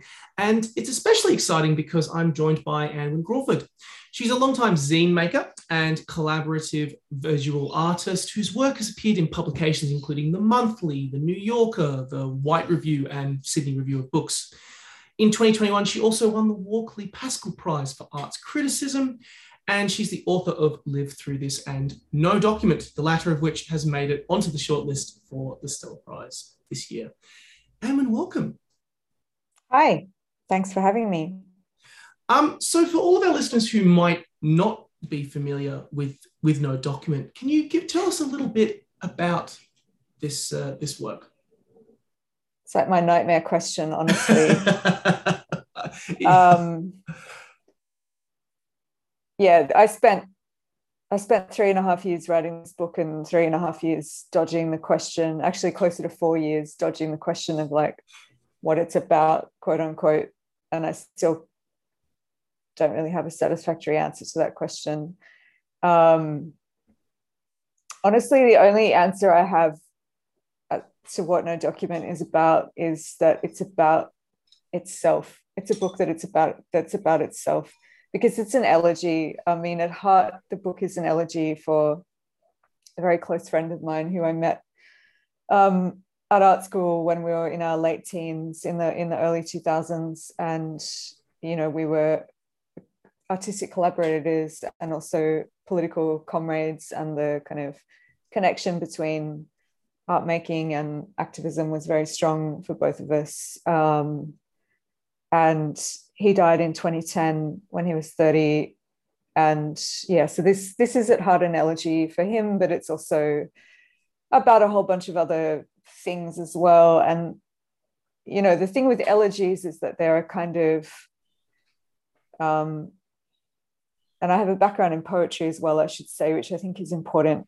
to the book. Um you know an elegy an elegy is a kind of compensatory labor you know you're trying to just like a, a, a gravestone or a burial mound or a memorial quilt or a facebook wall all these things that we do after people die that are kind of about doing a kind of work that is meant to honor the dead through the effort and the attention and the kind of love that you put into this memorializing. But at the same time this kind of compensatory labor can't make up for the absence you know it can't it can't take the measure of that absence in any proper way. So in a sense no document and this is partly why it's called no document i think is is that it's yeah the book is a kind of incomplete record of its own making it's an attempt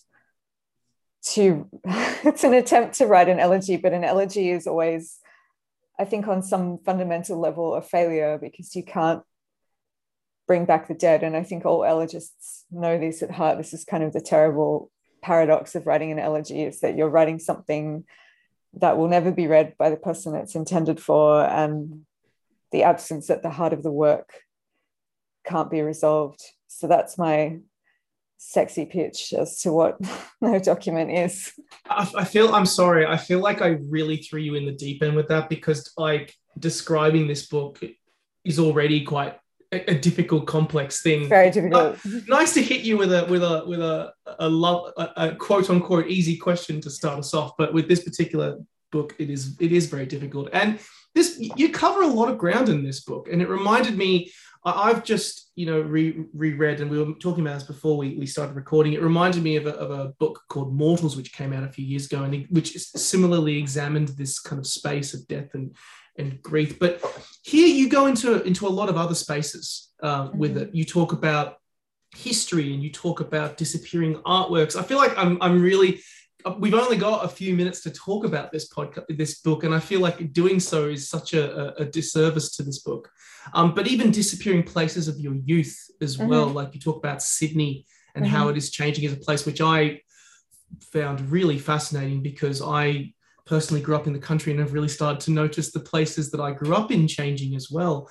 And you also talk about the boundaries, like boundaries that we have within our society in general, whether it be you know in through the work through whether it be social cultural uh, artistic physical whatever it may be what is it about this space of of study that fascinates you so much? Because it is quite it can seem quite a general thing to tackle but here you go into a lot of detail. What what is it about this space that fascinates you so much?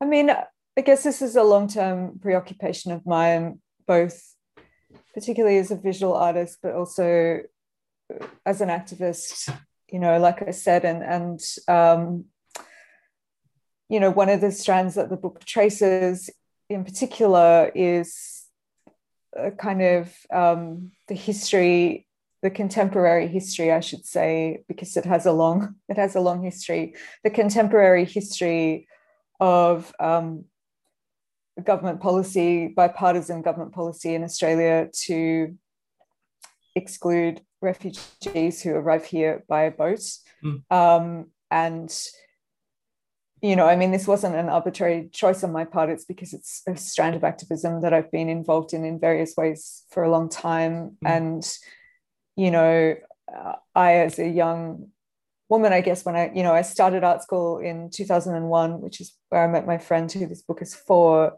But 2001 is obviously also the year not only of the kind of the beginning of the war on terror, but something that very closely coincided with that, which is the um, arrival of the the the Tampa, you know, what's kind of known as the Tampa incident, which is this, you know, during the 2001 federal election campaign when John Howard, you know, was prime minister and ended up being successfully re-elected as prime minister.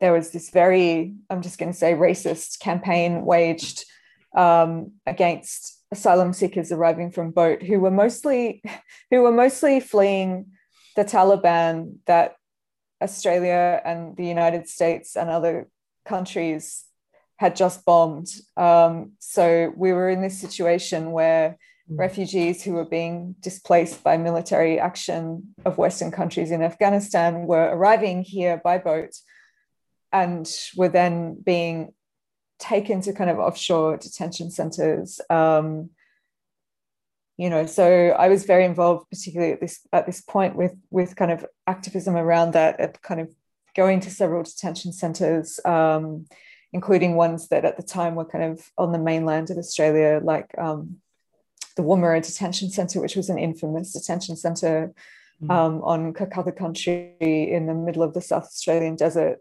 um, and you know obviously the kind of like long-term hysteria around in quote unquote invasion by boat people boat people quote unquote in australia is a kind of replaying of a deep um, of a kind of deep psychological awareness of the fact that the nation exists in the first place because it was invaded by boat people you know? Um, so these two things are tied together. And for myself as a as a kind of white settler in australia on stolen land trying to think to through these two things together trying to think through both a kind of anti-racist organizing and resistance to um, policies of border control while also being aware of the kind of systemic violence that I am a part of as a settler on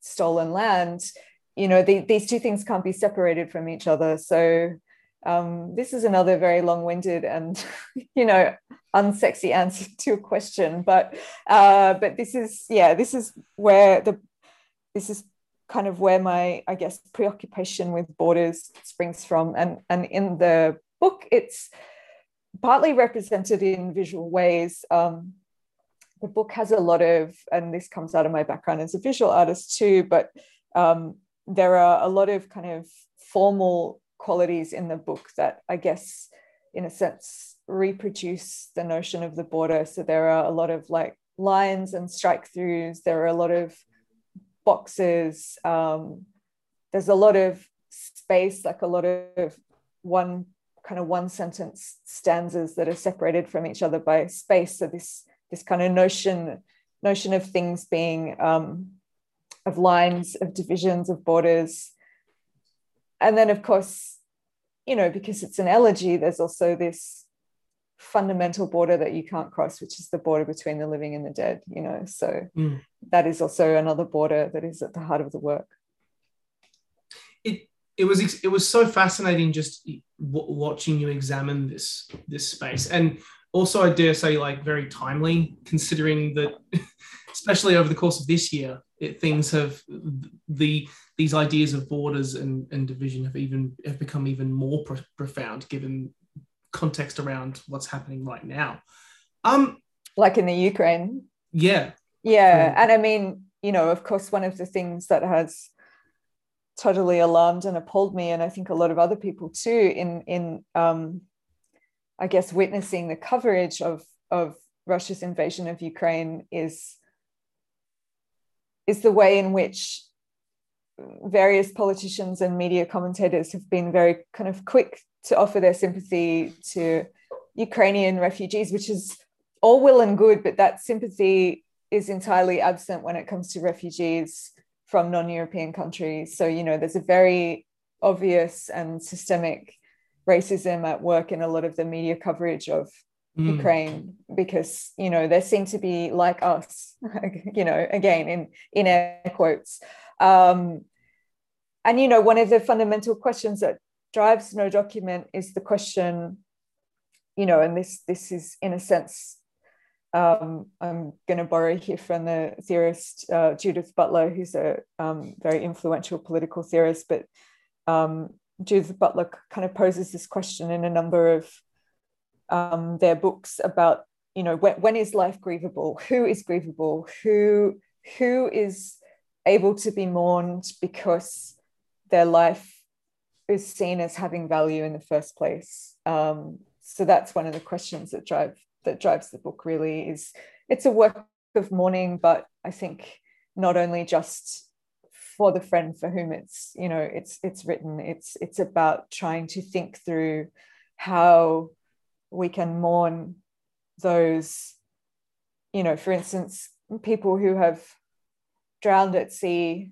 trying to reach australia how we can mourn how we can mourn these people who have been placed into a space where you know a kind of political and rhetorical space where they are seen to be um, without value that their lives were without value and therefore that their deaths also don't matter mm. Mm. It, a good a good point someone some i saw someone wrote in an article examining your book and they put an analogy on it, which was great, which is you, you ask not merely about who are we, but the even and on the conflict on the subject of this, the question of what is quote unquote we um, mm. as a yeah. as as an, as a group. And I get the sense you did want to reimagine this, but uh, and and I know you know given political the political background, there are also I don't want to, of course, put any sort of, uh, do any sort of you know psychoanalysis or anything, because uh, obviously we all we all experience. Inter- I'm all in favor of psychoanalysis. there's, there's, there's, there's far too little psychoanalysis in the contemporary world, as far as I'm concerned. We could do it a lot more. um, but with these actual boundaries themselves, I, I, I got a sense that you really wanted to. I don't, I don't want to say break the boundaries down, um, because is that, first of all, is that even possible um, in terms of an examination of what quote unquote we are? But at least either bring an awareness to the fact that these boundaries are just, it's not just a, a case of, of what you see on, on, on television or whatever, or within the spaces of say, that are uh, seen as for quote mourning in the strictest sense of the word. Um, is it just more of an like where does that I get a sense that that I feel, I feel like I'm now getting long-winded with my question as well.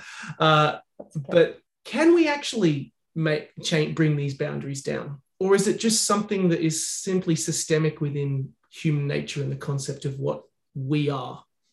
no i don't believe in a kind of ahistorical notion of human human nature as some stable thing you know and Mm. oh dear what a shame it's just inevitable that you know we've, we've ended up living in this world that's um that's full of kind of social hierarchy and racial division and and you know the kind of exploitation of planet earth unto its ultimate death. That's Mm, that's not an inevitable part of human nature.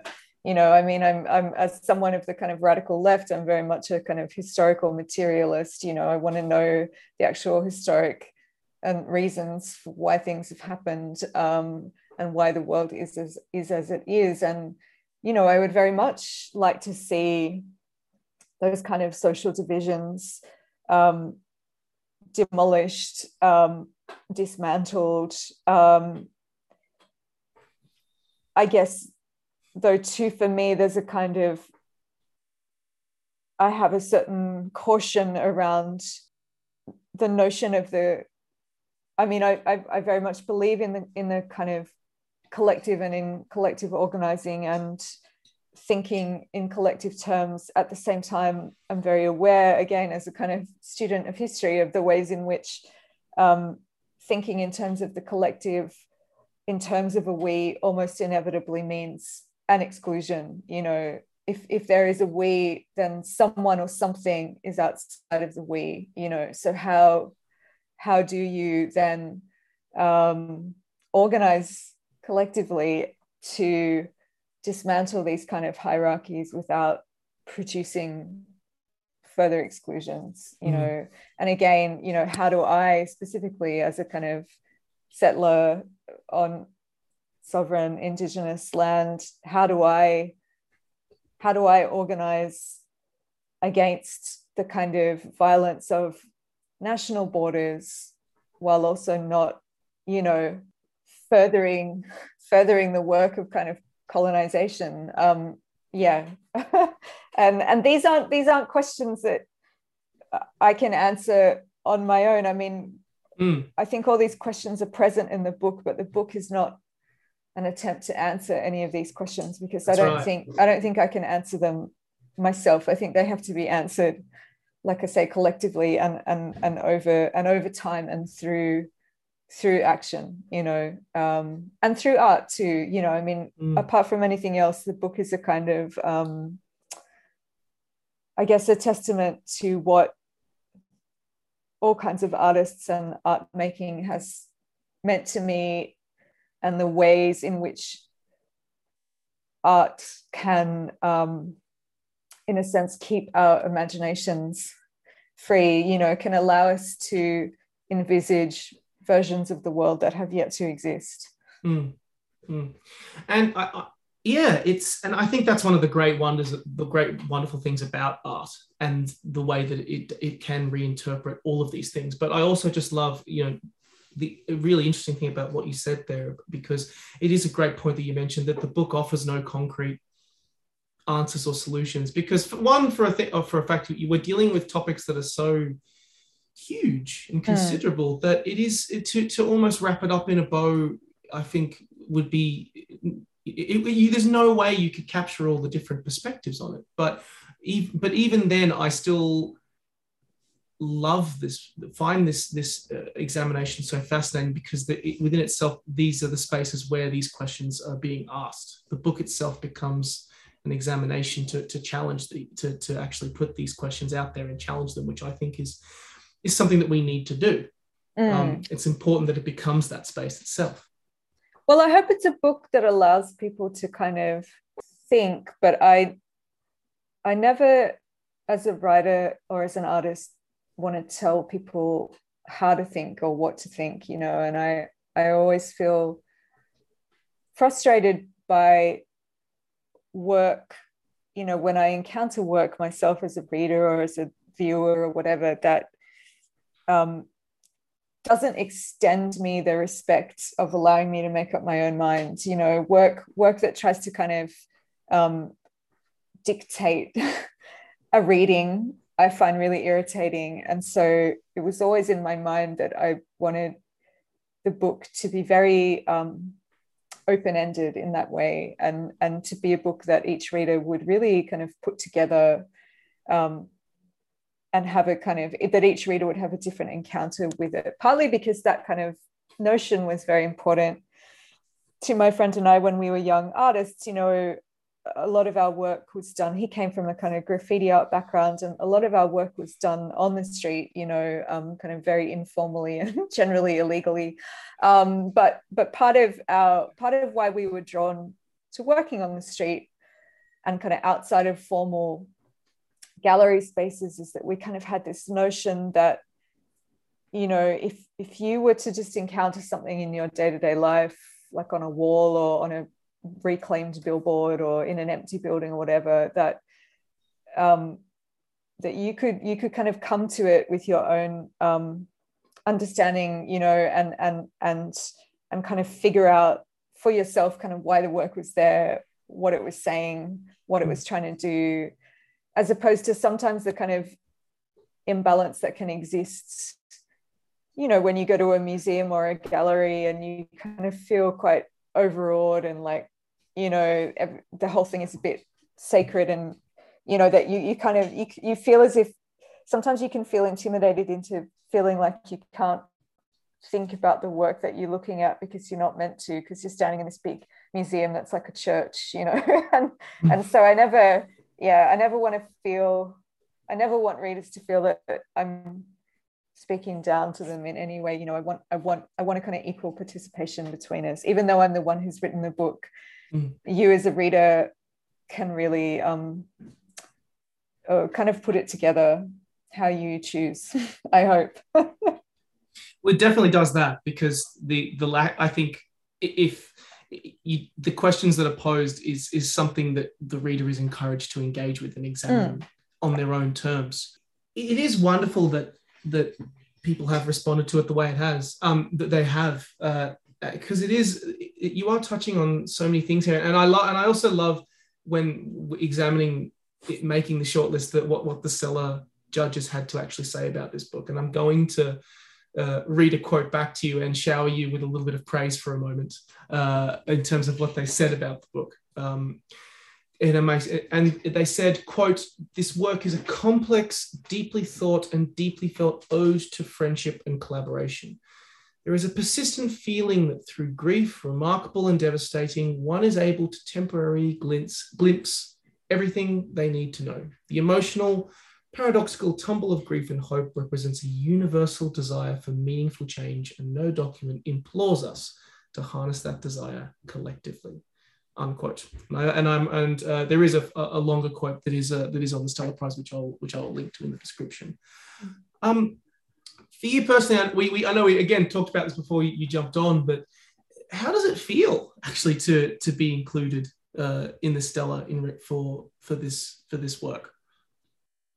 I mean, it's an honor, it's a it's a it's a real honor to be included on the shortlist because it's such a strong long list. You know, um, and I think the long overdue inclusion of poetry mm. uh, on the Stella Prize has made a world of difference. And you know, for myself, I was always one of those people who could never understand why it was excluded in the first place. And you know, so I think I think the inclusion of poetry is um, yeah long overdue and really wonderful. And you know, um, I mean, I didn't I didn't I don't I didn't know what was on the rest of the long list until the rest of the long list was announced. And I had read every poetry title on the long list when the long list was announced. And I was so um, yeah so pleased and and and honored to be among um, the company of those poets. Um, yeah because my book draws so um, directly upon poetry um, and yeah so so to be included on the shortlist um, from among such a strong and interesting and I think genuinely, um, you know, unconventional field of writers on the long list. That's that you know that's a real that's a real honor. And it's well deserved. I think uh, it, there's, it just goes to show how much wonderful poetry has come out um, mm. in this in this particular time, and it, I think it's wonderful that yeah. this art form is is getting noticed by by prizes like Estella. Um, yeah, for sure. It makes a difference because, you know, poetry is so marginalized in commercial terms and, yeah, and and and I do very much believe that the real strength of writing that's being produced in Australia is is coming from poetry. And so if more readers find poetry because of the Stella, then that's all for the best. Yes, I hope so. Yeah, it, it's. I do think it's it, particularly in this day and age has been very much an underappreciated art form, and hopefully we can see that change. I I'm aware that we are we are short on time, so I'll leave you with a with a final a final question. Mm-hmm. Um, I never. I always don't. I always for all of our listeners. Uh, I, I don't always say to them, "What do you hope listeners will get out of it?" Because the answer I want, I always would respond if I was in that position was, "Well, go read the book and find out for yourself." Um, yeah. so instead, I want to ask because you were with this book for so long and Mhm. you covered so much. What did this? What did no document teach you? What did it teach me? Oh. Mm. Do you look upon the world in a different way now, for example? No, not especially that, but I think it did. I think it did teach me maybe that I'm more optimistic than I thought I was. I mean, for a book that's about a lot of very serious, serious things, a number of people have said to me that they found it very hopeful. And I think that's true. I mean, I think by the time I got to the end of it, I was surprised for myself at how much kind of hope maybe a testament of a natural optimist than I am. But then maybe I discovered that I'm an optimist too. Insofar as, you know, in spite of everything, I don't think that history is ever foreclosed in its meanings. I don't think that the kind of um, events of history are ever inevitable. Um, and you know, when we think of them as inevitable or as human nature or whatever, we we tend to allow ourselves a kind of passivity in the face of events that I don't think is very helpful, to put it mildly. So, so kind of, yeah, I think I think the book taught me that I still very much believe in the possibility of change on a kind of widespread and systemic level. Um, yeah, I think I went through a long period of despair, not only after my friend's death, but you know, in the wake of certain events that this book documents, like for instance, the invasion of Iraq in 2003. Mm. You know, um, yeah, I, th- I think I had a long time of feeling that things were pretty hopeless, and and but this book, when I finished the book, I realized that it had a lot more hope in it than I had anticipated that it was going to. So that's probably a good thing. I love that. I love that. You feel more optimistic. That's, I mean, considering the the ground On some days. covered on some. I, I think considering the ground that you've covered, uh, I reckon that is an amazing learning to take from from this. Uh, I could honestly chat to you all day, um, but I'm aware that we uh, we're very much we're very much out We're of time. out of time. I'm sorry, but Anwen Crawford, thank you. It's been a pleasure chatting to you about this book, and again, congratulations for making the Stella shortlist. Thank you. Thanks, Nick. No Document is published by Giramondo Publishing, and you can get your copy right now from booktopia.com.au.